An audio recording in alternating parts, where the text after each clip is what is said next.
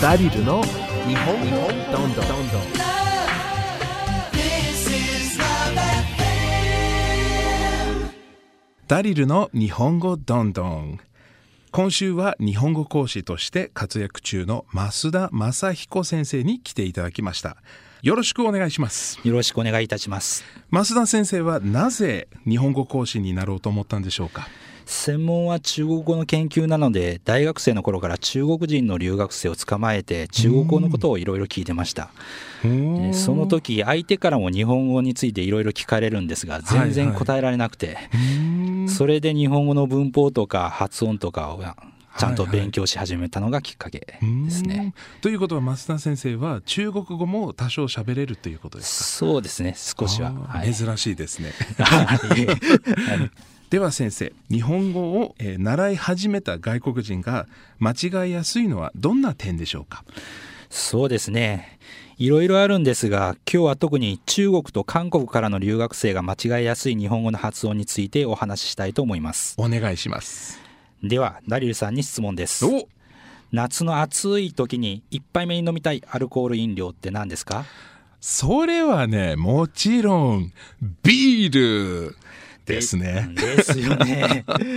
ビールのような音、うん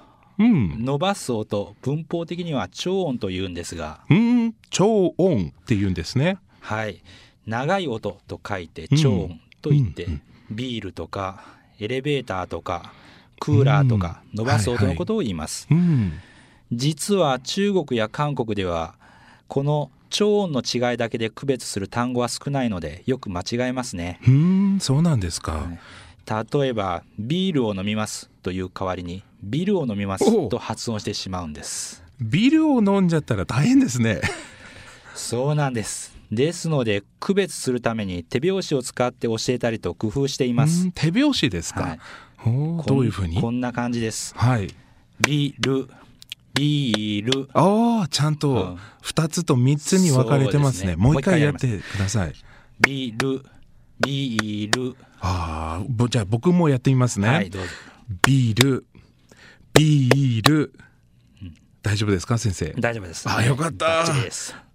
でもこの、えービールを飲みますっていうのはビールっていうふうな3つにしないといけないっていうことを気をつけないといけないということさえわからないんですよね最初に日本語を勉強するときはね。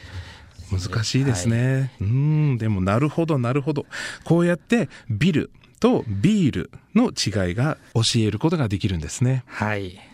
えーでは最後に、えー増田先生が外国人に日本語を教えるときに大切にしていることは何でしょうか相手の国の言葉や習慣などを理解した上で日本語を教えたいと思っています、そうすれば、えーより日本語を分かりやすく教えることができると思うからですはいですけど、増田先生は中国韓国ネパールベトナムたくさんの国の方に教えてますよねはいそれぞれ覚えるのは一生かかるお仕事になりますね。はいそうですね一生かけて、えーやっていきたいと思いまうん、す、いいことだと思います。増田先生、今日は本当にありがとうございました。こちらこそありがとうございました